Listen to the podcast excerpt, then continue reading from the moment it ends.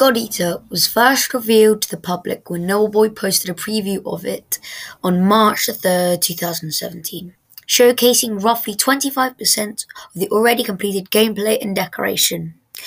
Over a month later, April 16th, he uploaded a second preview showcasing another 30% of the completed gameplay and decoration.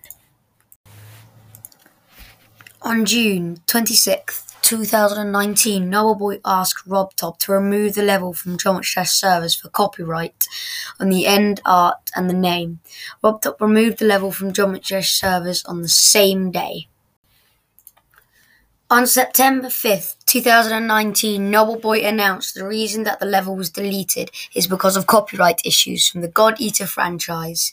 He also announced that the level will be remade, the copyright parts removed, and re verified and uploaded. On December 13th, 2019, Noble showcased the remade level named Astral Divinity. He spent a few days verifying the level, and after a 95% fail, he verified it on December the 22nd, 2019.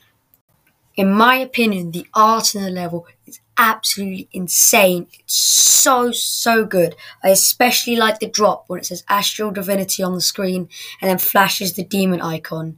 That's just a really cool way to do a drop. Anywho, I just think, well done, Nobleboy. Amazing level.